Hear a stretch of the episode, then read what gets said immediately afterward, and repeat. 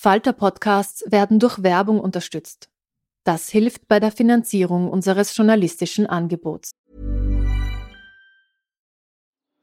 Die Erderhitzung ist kein Gefühl, aber mit vielen Gefühlen verbunden. Sorgen etwa oder Angst. Eine Veranstaltung gegen diese Ohnmacht ist Tipping Time, eine Klimakonferenz der Zivilgesellschaft. Von 9.5. bis 11.5. findet Tipping Time in Kooperation von Globe Art, Solektiv und Tangente St. Pölten statt und lädt ein zu Diskurs, Diskussionen und Workshops mit namhaften Vortragenden wie Nikolai Schulz und Friederike Otto. Weitere Informationen finden Sie auf www.tangentesanktpölten.at. There's never been a faster or easier way to start your weight loss journey than with PlushCare. PlushCare accepts most insurance plans and gives you online access to board-certified physicians who can prescribe FDA-approved weight loss medications like Wigovi and Zepbound for those who qualify. Take charge of your health and speak with a board-certified physician about a weight loss plan that's right for you. Get started today at plushcare.com slash weight loss. That's plushcare.com slash weight loss. plushcare.com slash weight loss.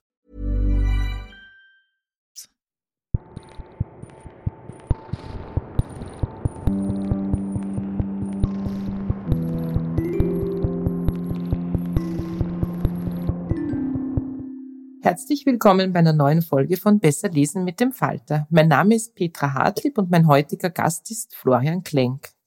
Florian Klenk hier vorzustellen, kommt mir fast ein bisschen seltsam vor, aber wir haben ja auch Hörerinnen aus der ganzen Welt und so muss ich das hier tun. Florian Klenk ist eigentlich Jurist, was bei seiner Arbeit als Chefredakteur der Wochenzeitung Falter sicher sehr oft von Vorteil ist. In seinem neuen Buch Bauer und Bobo nimmt Klenk eine persönliche Begegnung zum Anlass, um eine Reportage zu schreiben. Klimawandel, Tierwohl, Bauernsterben, Massentierhaltung, Fleischkonsum.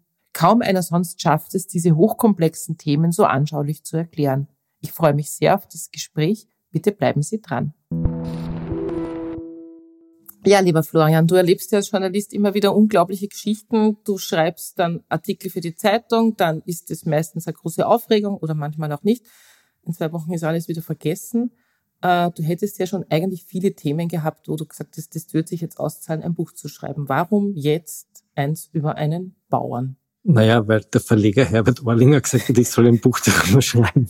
Ich kann mich erinnern, wir haben uns vor drei Jahren mal bei einer Party unterhalten und da hast du tausend Themen in deinem Kopf gehabt, was du alles aufschreibst. Ich kann mich nur noch Strafjugendliche und so weiter. Und dann kam der Bauer. Warum? Naja, es gibt natürlich ständig Geschichten, wo man sich denkt, eigentlich will man da hineinspringen und sie vertiefen und erzählen. Ja? Also wirklich erzählen, weil die klassische Reportage in der Zeitung ist ja immer eine Verknappung und ein Kürzen und ein Streichen von dem, was man im Notizbuch hat, weil du mit dem Notizbuch wohin fährst, oder hast du zehn Notizbücher und dann musst du es auf eins reduzieren. Und das Buch schreiben, ich habe noch nie ein Buch geschrieben.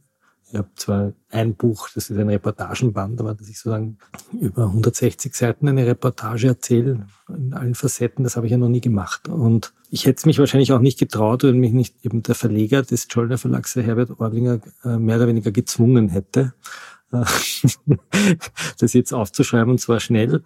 Und im Winter war Lockdown, es war alles zu und ich habe einen Schupfen und im Dachgeschoss dieses Schupfen habe ich eine kleine Schreibstube und ganz kitschig habe ich mich dort zweimal oder dreimal die Woche abends hingesetzt und habe mir gedacht, ich mache jetzt so, wie jemand anderer ins Fitnesscenter geht, ich gehe jetzt einfach schreiben. Ja, und setze mich halt einfach zwei, dreimal die Woche darüber. Wenn alle schlafen im Haus, dann sitze ich im Schupfen und schreibe. Ja, so kitschig war das. Und dann habe ich ein Google Doc-File gemacht und habe begonnen zu schreiben und habe den Herbert Orlinger mitlesen lassen und der hat immer wieder gesagt, ja, das liest sich gut, mach weiter. Und, und eigentlich ist mir dieses Buch rausgerutscht. es ist eigentlich, eine Sturzgeburt. Es war eine Sturzgeburt und es ist nicht wahnsinnig dick. Ja, es ist sozusagen nur 160 Seiten dick. Das ist eine kleine Reportage, aber ich finde, das, das passt schon so. Ja, ich muss sagen, also wie ich die Vorschau vom Verlag gesehen habe und äh, dieses Bild mit dieser Kuh und den zwei Burschen da vorne drauf, ähm, habe ich mir gedacht, ja eh, ähm, jetzt schreibt er da auch noch ein Buch drüber. Was erzählt er mir denn da jetzt, was ich nicht schon vom Falter oder von Twitter oder von Facebook und von den ganzen Videos kenne? Bobo und Bauer ist ja auch ein echt griffiger Titel. Und dann war ich positiv überrascht, muss ich jetzt einmal sagen, weil das Buch ist viel, viel mehr. Ähm, war das von Anfang an dein Ziel, mehr zu erzählen oder hast du gedacht, der Christian Bachler und ich, wir sind eine coole Story, das schreibe ich jetzt einfach mal auf. Nein, es ist ja nicht, es ist ja im Grunde genommen keine Story über einen Christian Bachler und mich, sondern es ist ja eigentlich eine Story über einen Bauer, der sich dem System verweigert oder den das System gefressen hat und die Aufgabe war eigentlich, dieses System zu beschreiben. Man könnte es jetzt leicht machen und sagen, diese Bauern-Bobo-Geschichte, die, die jagt man jetzt durch die Schlagzeilen und, aber das war eigentlich nicht das Ziel, sondern die Idee war eigentlich zwei Sätze von Christian Bachler herauszugreifen, die mich getriggert haben. Und zwar der eine Satz, du hast ja keine Ahnung von der bäuerlichen Gesellschaft. Und der zweite Satz, du hast ja noch nie Existenzangst gehabt. Mhm. Da habe ich mir gedacht, ja, das stimmt. Und mich hat aber der erste Satz so fasziniert, nämlich die Frage, was ist eine bäuerliche Gesellschaft? Was ist das eigentlich? Mhm. Wir leben ja nicht mehr in einer bäuerlichen Gesellschaft. Und da ist sozusagen im Gespräch mit meinem Vater, der in diesem Buch auch in zwei Kapiteln eine Rolle spielt, ist mir eigentlich bewusst geworden, wie sehr wir das bäuerliche Leben in unseren Genen, würde ich jetzt fast sagen, haben, weil fast jeder, der mit dieser Geschichte in Berührung gekommen ist, irgendwo einen Vater, einen Großvater, einen Onkel, einen Bruder hat, der Bauer war oder ist oder Bäuerin war oder ist. Und das hat mich begonnen zu faszinieren. Und das versuche ich anhand meines Vaters zu beschreiben, wie unglaublich radikal und schnell die bäuerliche Gesellschaft in Österreich ausradiert wurde. Mhm. Ja, aber du beschreibst in deinem Buch eh sehr richtig. Ich glaube, alle, die das Buch lesen, denken darüber nach. Jeder hat irgendwelche bäuerlichen Vorfahren. Genau. Also dein Vater ist auf einem Hof aufgewachsen genau. in Niederösterreich. Meine Oma war Markt im Mühlviertel genau. und ich habe auch so Kindheitserinnerungen an diese ganzen an das Essen, was die immer erzählt hat, was es da gab und so. Ich kann meine Oma halt nicht mehr fragen. Also ich glaube, jeder von uns hat solche Wurzeln und was für mich total berührend aus in dem, in dem Buch, das ist für mich eigentlich fast ein bisschen die Highlights, sind diese Gespräche mit deinem Vater, wo ich mir dann denke, wie alt muss man werden, um mit seinem Vater dann solche Gespräche zu führen? Um ein Interview zu führen. Ne? also wie viele Menschen habe ich schon interviewt, nur meinen Vater nicht. Und äh, mein Vater ist ja, das hat er von seiner Mutter ein Erzähler und äh, vielleicht habe ich das auch ein bisschen von ihm geerbt, dieses Erzählen. Und das Spannende für mich war ja, und wenn man so will, ist das ja auch ein bisschen ein Heimatroman oder eine, eine Heimatreportage, zu sagen, was ist eigentlich ein Bauerndorf? Und jetzt sage ich in meinem linksliberalen Milieu, also ich bin jetzt geprägt mit der Generation Turini und Jelinek und Thomas Bernhard, das Dorf ist sozusagen der Ort des gemeinen, hinterhältigen, faschistoiden also, und dann gibt es sozusagen die Generation der Wehrkaiser, die dann irgendwie so den, das Dorf oder das Land entdeckt als etwas Erträumtes. Ne? Und dann gibt es den Gabalier, der in dem Buch ja auch eine Rolle spielt, mhm. der das dann verkitscht und besingt und den Volksmusik, er würde es jetzt nicht, sich nicht Volksmusiker nennen, sondern Volksrock'n'Roller. Und ich habe in dem Gespräch mit meinem Vater eigentlich ein Dorf entdeckt als was ganz anderes, nämlich äh, als eine Art Gemeinwohlökonomie. Was aber damals natürlich nicht so geheißen hat. Was natürlich nicht so geheißen hat, sondern es hat Dorf geheißen. Und mein Vater hat mir immer wieder gesagt, ich habe keine Ahnung, was ein Dorf ist. Ja, was wir heute Dorf nennen, hat mit einem Dorf nichts mehr zu tun. Was meint er damit? 125 Häuser mit 200, 300 Menschen, die sich eigentlich autark erhalten haben. Mhm. Kleine Geschäfte, Handwerker, Bauern, die da drinnen in dieser Straße, in diesem Straßendorf alles erlebt haben von Mord bis Totschlag, von Kindesmissbrauch bis Hochzeiten, von Kegelabenden bis Maskenfesten, bis alles. Alles ist da passiert. Man musste dieses Dorf nicht verlassen, um die Welt zu erleben. Gar nicht verkitscht und auch nicht brutalisiert. Das war das Leben. Und ein paar Mal ist man nach St. Pölten gefahren, aber im Wesentlichen konnte man in diesem Dorf gut leben. Und jetzt will ich mich aber gar nicht da zurücksehnen und zu sagen, die gute alte Welt und das schöne Dorf, sondern ich will es einfach nur mal beschreiben, dass 20 Jahre vor meiner Geburt eine Gesellschaft gelebt hat, die ein Mensch, der aus dem 18. Jahrhundert mit einem Raumschiff gelandet wäre, da hätte er sich noch zurechtgefunden, dieser Mensch.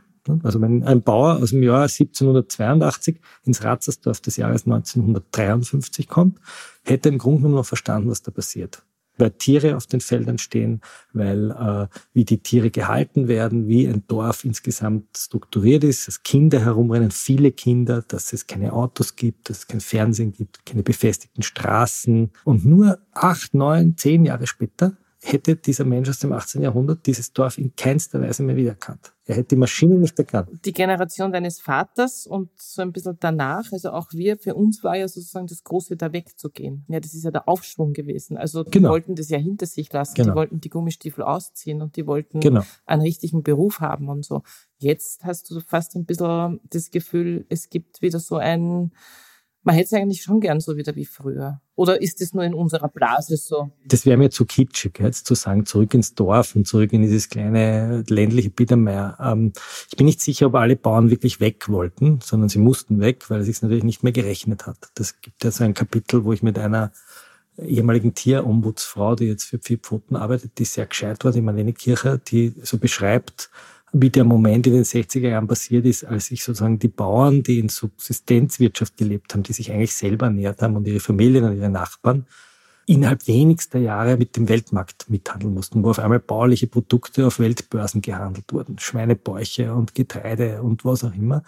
Und gleichzeitig in diese Phase hineinrutscht eine Ära, in der man noch sozusagen eine, eine Landwirtschaftspolitik hatte, die viele Leute ernähren musste, weil es Hunger gab in den 40er, 50er Jahren. Auch das etwas, was sozusagen der Vater erzählt, dieses, diese sogenannten Rucksackelwerner, die kommen sind und den Speck gekauft haben für einen goldenen Ehering.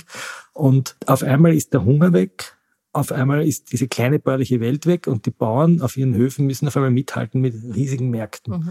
Und das haut natürlich viele Bauern um. Ja? Und deswegen verlassen sie auch die Dörfer, weil sie merken, da verdienen sie nichts mehr und sie brauchen das auch nicht mehr, weil sie können sich die Lebensmittel im Supermarkt kaufen, die damals in den 60er Jahren auch entstanden sind und mit denen man auf einmal mit dem Auto mit einem Kofferraum hinfahren kann. Auf einmal kann man sich einen Kofferraum anfüllen. Ja. Das gab es früher nicht. Kein ja. Mensch konnte sich sackelweise einkaufen gehen. Ja. So.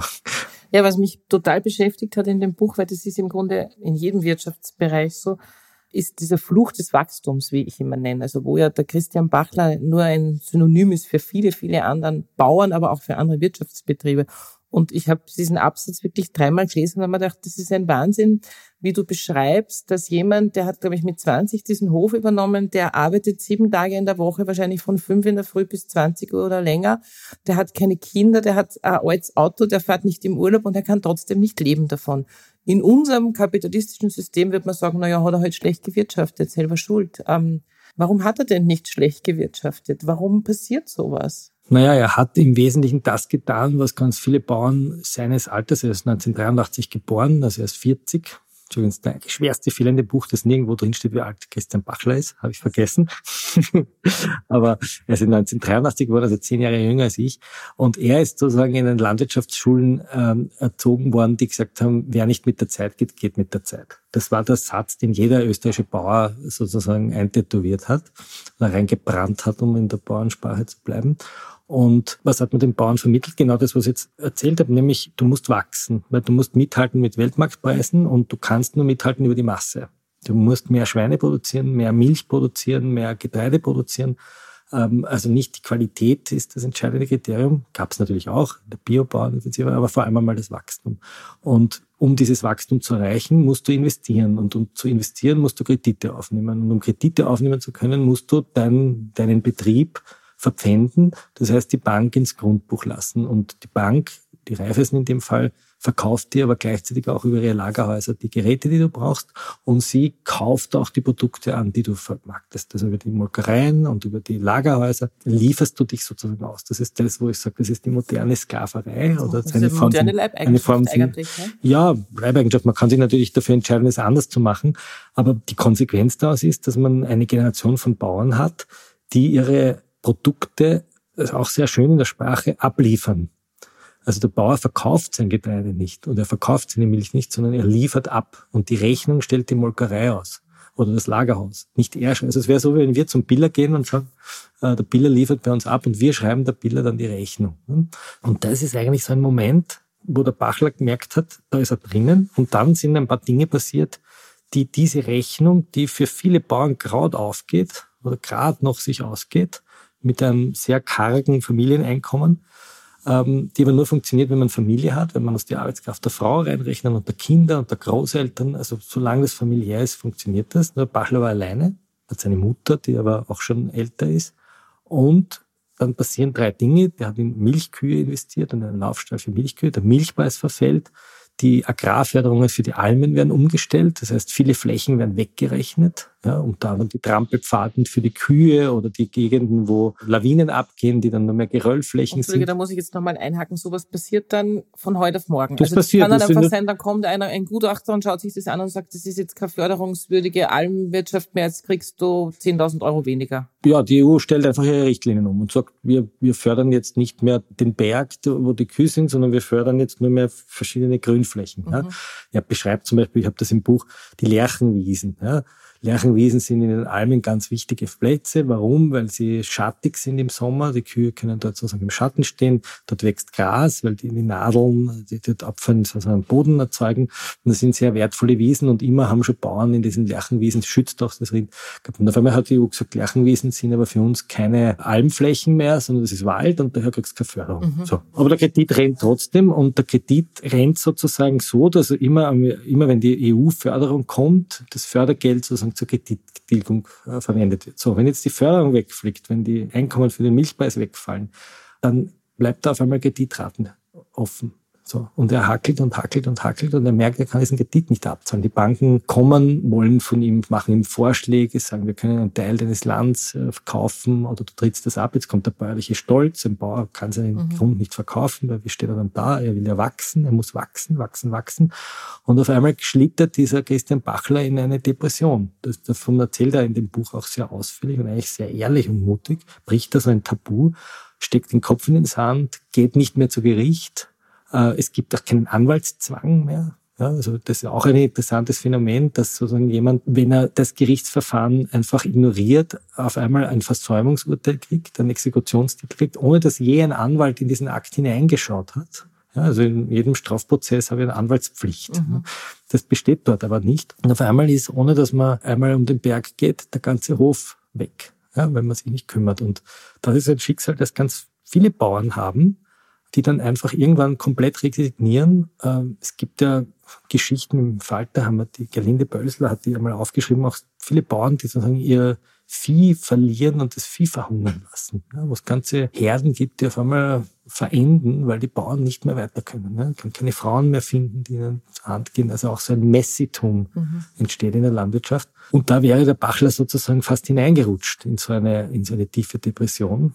Und sein Video, das er aufgenommen hat, mit dem er ja sozusagen diese Geschichte begonnen hat, dieser Wutschrei, der ja eigentlich ein Hilferuf war, wie sich dann herausgestellt hat, der war sozusagen symptomatisch für viele Bauern.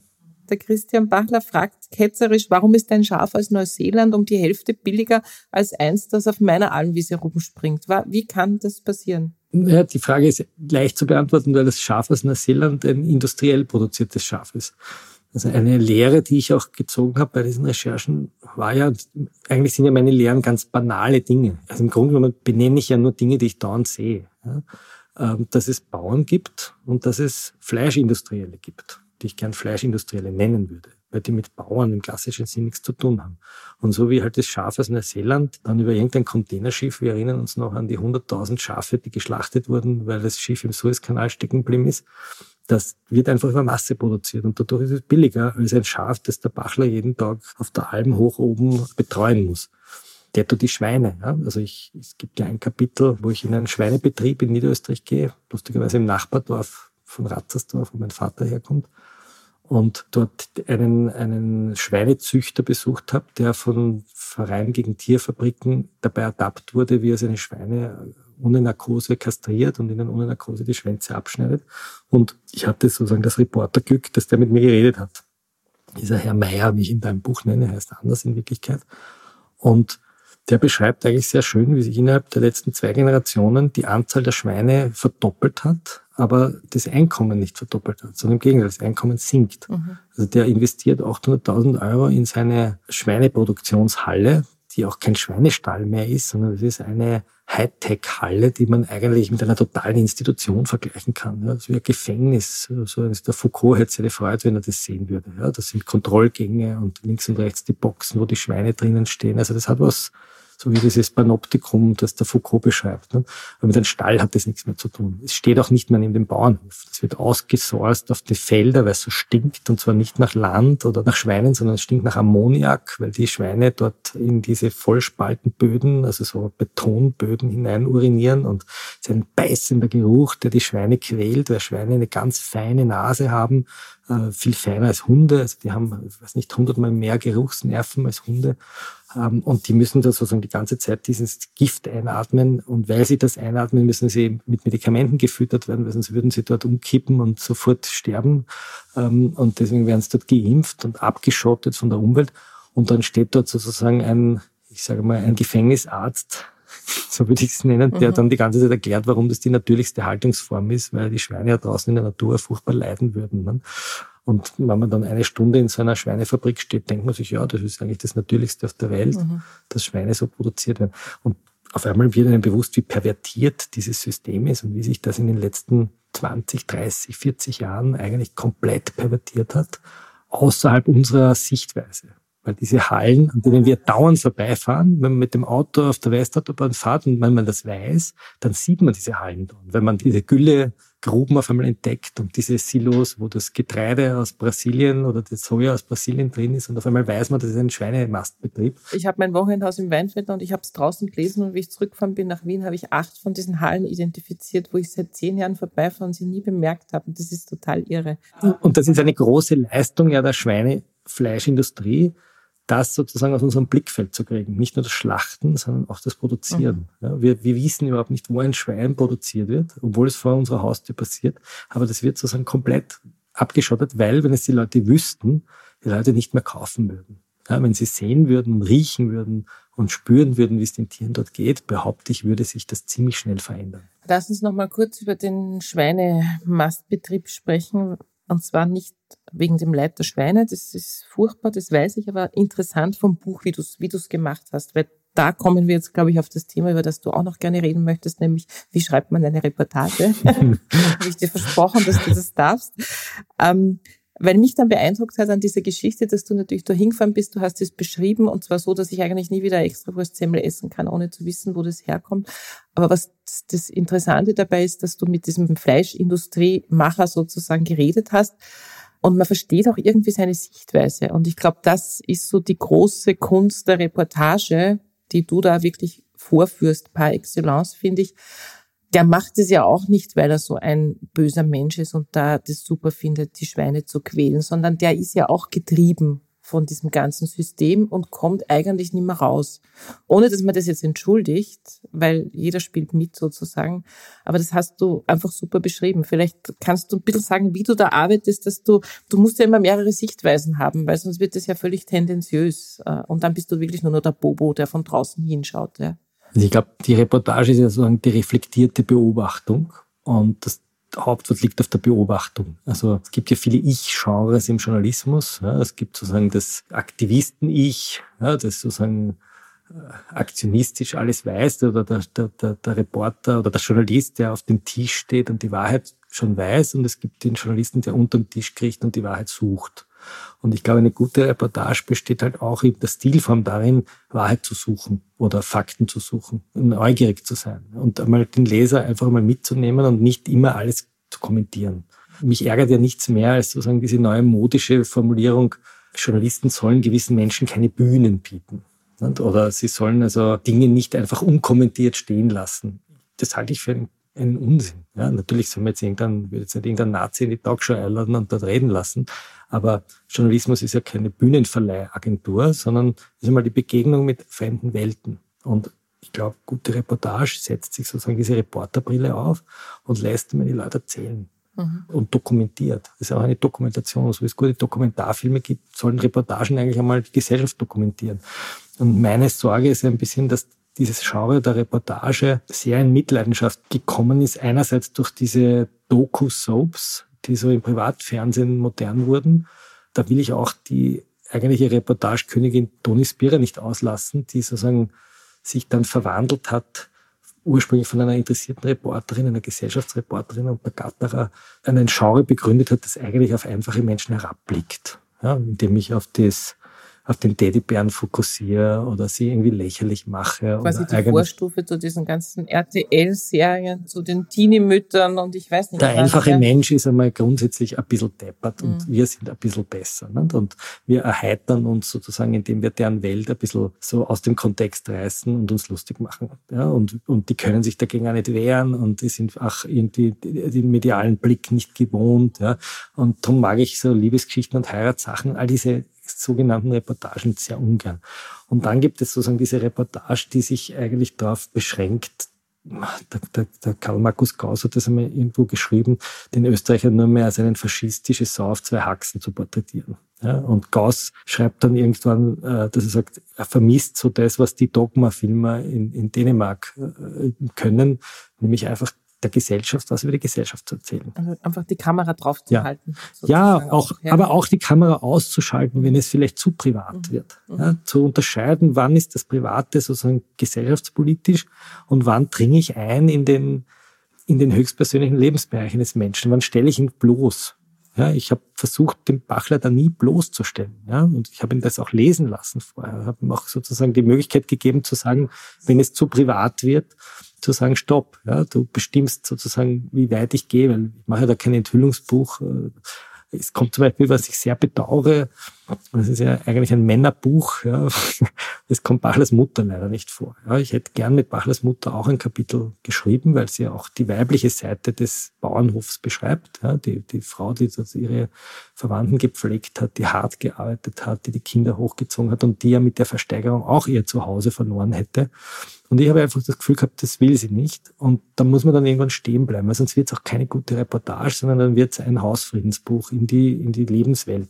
Ähm, du hast super über Reportage gesprochen, du hast aber natürlich trotzdem was gemacht mit dieser Reportage. Du hast, was in Ethnologenkreisen immer diskutiert wird, darf man eingreifen sozusagen. Du hast eingegriffen. Also du hast jetzt nicht von oben diesen Hof angeschaut und hast zugeschaut, wie der Christian Bachler, wie der Hof versteigert wird und wo er, nicht, in einer Einzimmerwohnung nach Graz ziehen muss, sondern du hast eingegriffen.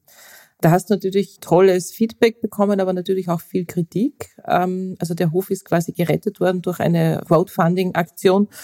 Ähm, nun könnte man sagen, schön und gut, du hast jetzt einen Hof gerettet, aber du schreibst über ein total faules System. Ist das nicht das, das sprichwörtliche Patenkind aus Afrika, das du jetzt adoptierst, während irgendwie tausend andere verhungern? Ja? Also was entgegnest du da? Naja, so würde ich es nicht vergleichen, weil diese Rettungsaktion war ja, bevor das Buch entstanden ist. Ja. Da war ja eigentlich die Reportage, also die Reportage, die ich eigentlich im Falte geschrieben habe, war ja mein Praktikum. Ja, da habe ich mir sozusagen Spaß gemacht und gesagt, jetzt erzähle ich über den Bachler, weil ich beim Praktikum ja einen unglaublich politischen Menschen kennengelernt habe, der es geschafft hat, mit ganz einfachen Details mir zum Beispiel die Auswirkungen des Klimawandels in den Alpen zu beschreiben. Ja, diese kleine Szene, wo er diese Chemikalie über seinen Jack schüttet. Ja, das kann man dann nachlesen, warum er Jacks da oben hat und warum er eine Chemikalie in der Alm verschütten muss. Und weil ich mich dann dort sozusagen mit, mit Bachlauch angefreundet habe, bin ich im, im Sommer drauf mit meinem Buben hingefahren.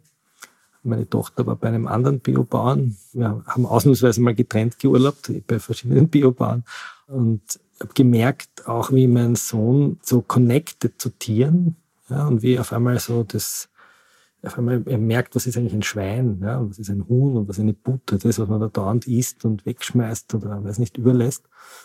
Und nach diesem Besuch kam eben ein, ein SMS von einem Nachbarn, der gesagt hat, der, der Hof wird versteigert, wo ich das eigentlich weiß. Und ich habe es nicht gewusst, es mir der Bachler nie erzählt hat. Und dann kommt natürlich der Moment, wo ich jetzt sage, ja, schön und gut, der Hof wird versteigert, ich bin Reporter, ich lande mich jetzt zurück und gehe jetzt in den Gerichtssaal und beschreibe die Versteigerung. Oder ob man sagt, na Moment mal, das gibt's jetzt nicht, dass der Hof versteigert wird wegen 100.000 Euro ausstehenden Kredit. Ein Hof in der, Wert von 1,2 bis 1,5 Millionen Euro soll im Gemeindesaal von Mura versteigert werden, so dass die Nachbarn sich gesund stessen und der Bachler dann in irgendeiner Gemeindewohnung wohnen muss und alles verliert. Und dann habe ich einfach begonnen, herum zu telefonieren äh, bei der Raiffeisen und bei Leuten, die halt irgendwie im Bankengeschäft sind, ob man es irgendwie umschulden kann. Ging nicht. Keine Bank wollte in der Corona-Krise umschulden. Und dann kam einfach die Idee zu sagen, gut, ein Teil wird zurückbezahlt, indem man Land verkauft, ein Teil wird durch einen neuen Kredit finanziert, ein Teil ist ein Notkredit und, und ein bisschen was machen wir eine Spendenaktion. Mhm. So. Ja, das erzählst du jetzt nicht, weil die Leute sollen genau, ja das die Buch sollen wissen, wie das wird. Genau. Und die Spendenaktion, das war dann sozusagen die große Überraschung. Auch wie sie organisiert wurde. Also man hört schon, es ist, wie gesagt, du hast das ja angesprochen, es ist ein sehr dünnes Buch eigentlich, 166 Seiten. Ich habe irgendwie so ein Wochenende dran gelesen. Man kann stundenlang drüber reden. Äh, es steht eigentlich alles drinnen, vom Klimawandel bis zur Massentierhaltung, bis zu Zivilcourage, bis wie, äh, es ist wirklich sehr dicht. Ähm, die gereizte Gesellschaft. Wir ne? können lange drüber reden, aber die Leute sollen das Buch lesen. Ich habe jetzt noch eine abschließende Frage. Weißt du immer, wo dein Schnitzel herkommt? Also passt du besser auf inzwischen auf solche Sachen? Also ich kaufe tatsächlich kein konventionelles Fleisch, äh, das ich selber verkoche. Ich bin noch nicht so sozusagen streng, dass ich jetzt jede Wurstsemmel ablehne. Ja, es ist ein Kompromiss Lebens. Vielleicht ändert sich das auch. Aber ja, wenn ich in der Wurstvitrine stehe, kaufe ich eigentlich nur mehr ein Bio. Also ich glaube, dass Bio sozusagen ein Kompromiss ist. Man kann natürlich noch tiefer hineinrutschen. Es gibt ja auch den Tierarzt Winkelmeier, der da vorkommt. Der war Großwildjäger, ja, ein Veterinärmediziner, der Großwildjäger war und der heute kein Fleisch mehr anrührt, weil er sagt, wenn man sich sozusagen einmal mit tierphilosophischen Gedanken beschäftigt, dann rutscht man da hinein und kann eigentlich kein Tier mehr töten. Ne? Ähm, so weit bin ich nicht. Ich weiß nicht, ob ich so weit komme oder ob ich das will. Aber ja, ich schaue schon, wo ich das Fleisch herkriege und ich versuche den Supermarkt zu vermeiden, wo es nur geht. Also ich bin relativ sicher, dass alle, die das Buch lesen, das auch in Zukunft tun werden und ich wünsche mir, dass das Buch sehr viele Leute lesen. Danke. Bevor Florian Klenk uns noch eine kurze Stelle aus seinem Buch Bauer und Bobo vorliest, hören wir ein paar Tipps der Falter-Redaktion. Hallo, mein Name ist Kirstin Breitenfellner. Ich betreue im Falter das Sachbuch und Kinderbuch und auch die zweimal im Jahr erscheinende Buchbeilage. Ja, und heute habe ich zwei Bücher mitgebracht aus der Buchbeilage, die letzte Woche erschienen ist, ähm, am 20. Oktober.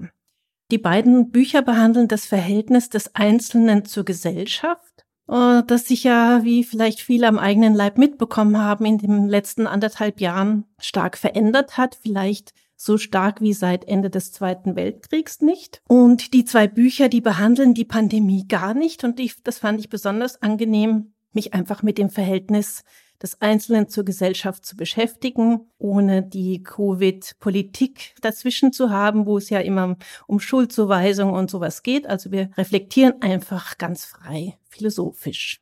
Das erste Buch ist von Rüdiger Safranski. Das heißt Einzelnsein. Eine philosophische Herausforderung ist bei Hansa erschienen. Das zweite Buch von Anne Dufour-Mantel, Verteidigung des Geheimnisses, erschienen im Diaphanes Verlag. Ja, Rüdiger Safranski, der hat ja viele Biografien über große Einzelne vorgelegt, also von Goethe bis zu Heidegger und zuletzt Hölderlin. Und jetzt macht er sich also eine Philosophie des einzelnen Seins, ohne dabei eine Theorie vorlegen zu wollen, weil so wie er ganz schlau sagt, wenn man den Einzelnen ernst nimmt, dann kann man ihn ja nur einzeln denken. Also er macht da einen Ausflug in die Philosophiegeschichte und meint, dass das in Bezug also auf das Verhältnis des Einzelnen zur Gesellschaft in der Renaissance einen Paradigmenwechsel gegeben hat mit den großen Künstlern Da Vinci und Michelangelo und schreitet dann weiter zu Martin Luther, der ja als Einzelner hier stehe ich und kann nicht anders, äh, so wird es ja kolportiert, gesagt hat, im Alleingang gegen die Kirche aufgetreten ist. Ja, der Lieblingsautor von Safranski ist Michel de Montaigne. Der kritisiert eigentlich, dass man sich's einfach macht, wenn man dem Herdentrieb nachgibt, also einfach der gleichen Meinung wie anderen zu sein. Ja, und äh, Safranski geht dann weiter zu äh, verschiedensten Philosophen, die alle nicht so spannend sind wie Montaigne. Jeder einzelne gibt was her. Max Stirner zum Beispiel, der den Egoismus radikal gedacht hat, dass man sich man nicht, nicht mal sich selbst verpflichtet und seinen eigenen Gedanken ist, die man gestern gedacht hat. Das große Manko in dem Buch ist, spart Frauen quasi fast ganz aus, außer Hannah Arendt und Ricarda Huch und endet dann mit Ernst Jünger, und ja, mit dieser raunenden Philosophie von Ernst Jünger, da können ja wenige nur was anfangen. Und das ist eigentlich das Manko des Buches. Es tut dem aber keinen Abbruch, dass der vordere Teil einfach super spannend ist. Anne de Fomantel, es ist eine französische Philosophin, die auch Psychoanalytikerin ist.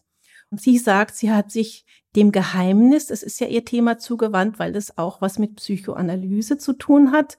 Da kommt man ja Geheimnissen, Geheimnissen der eigenen Erinnerung, Geheimnissen der Familie auf die Schliche. Oder auch nicht.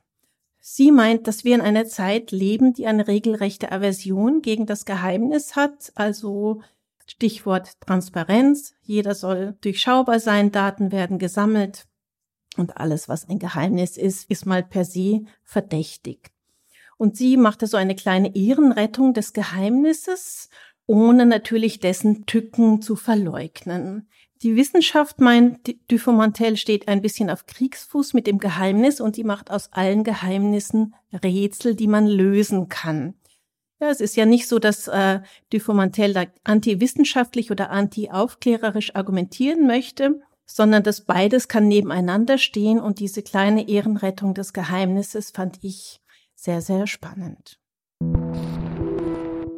Ja, vielen Dank für die Tipps. Hier sind wir wieder und Florian Klenk liest eine kurze Stelle aus seinem Buch Bauer und Bubu, erschienen im Schollnei Verlag.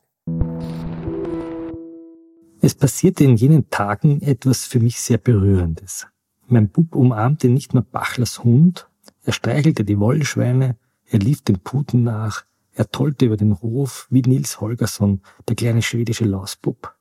Er rief A statt I, als er die Tiere sah. Der Hof strahlte auch auf mich etwas Magisches aus, weil er eben nicht so proper war wie viele andere Betriebe, weil die Tiere hier eine verschworene Gemeinschaft bildeten.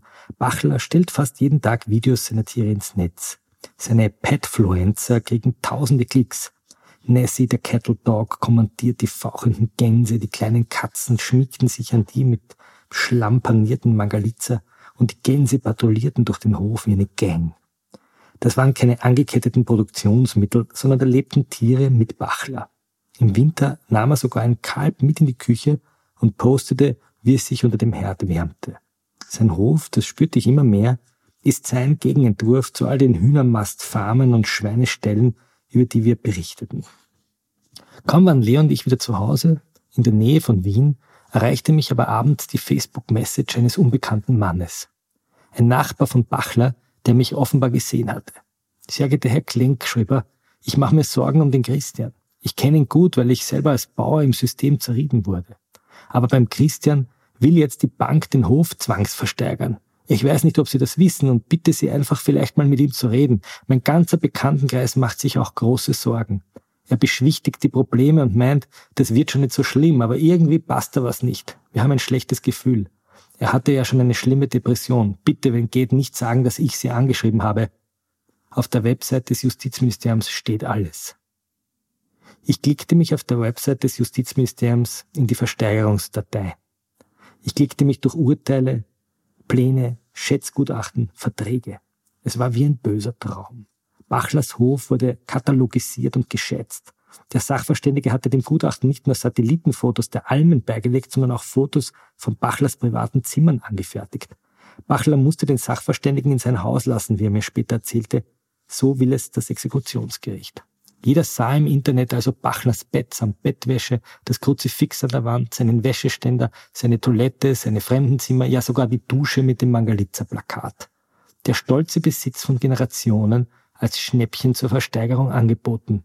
Vorraum, ein Bauernkasten, ein Holztisch, eine Bank, Sessel, ein Schuhkastel, ein Kühlschrank, 100 Euro. Zimmer, zwei Betten, zwei Nachtkästen, ein Schrank, 50 Euro. Wohnzimmer, eine Holzbank, drei Holztische, vier Sessel, eine Holzuhr, 100 Euro. Büroraum, ein Schreibtisch 10 Euro. Der Wert des gesamten Inventars im Wohnhaus samt Fremdenzimmer 1500 Euro. Bachlers Möbel waren für den Sachverständigen im Grunde wertlos. Ein Fressen für die Schnäppchenjäger. Das war's auch schon wieder mit Besser lesen mit dem Falter für heute. Unser Gast war Florian Klenk mit seinem neuen Buch Bauer und Bobo, erschienen im Falter Verlag. Wir hoffen, es hat Ihnen gefallen. Abonnieren und bewerten Sie uns bei Apple Podcasts, bei Spotify oder in der Podcast-App Ihrer Wahl. Alle Informationen zu den einzelnen Büchern bekommen Sie auch auf falter.at slash Buchpodcast oder in den Shownotes zu jeder Episode. Alle zwei Wochen gibt es eine neue Folge. Ich freue mich auf das nächste Mal.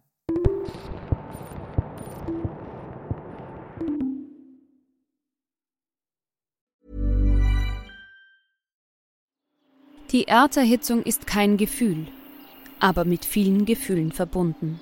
Sorgen etwa oder Angst. Eine Veranstaltung gegen diese Ohnmacht ist Tipping Time eine Klimakonferenz der Zivilgesellschaft. Von 9.5. bis 11.5. findet Tipping Time in Kooperation von Globe Art, Solektiv und Tangente St. Pölten statt und lädt ein zu Diskurs, Diskussionen und Workshops mit namhaften Vortragenden wie Nikolai Schulz und Friederike Otto. Weitere Informationen finden Sie auf www.tangentesanktpölten.at. Even when we're on a budget, we still deserve nice things. Quince is a place to scoop up stunning high-end goods for 50 to 80% less than similar brands. They have buttery soft cashmere sweaters starting at $50, luxurious Italian leather bags, and so much more. Plus, Quince only works with factories that use safe, ethical, and responsible manufacturing. Get the high-end goods you'll love without the high price tag with Quince. Go to quince.com/style for free shipping and 365-day returns.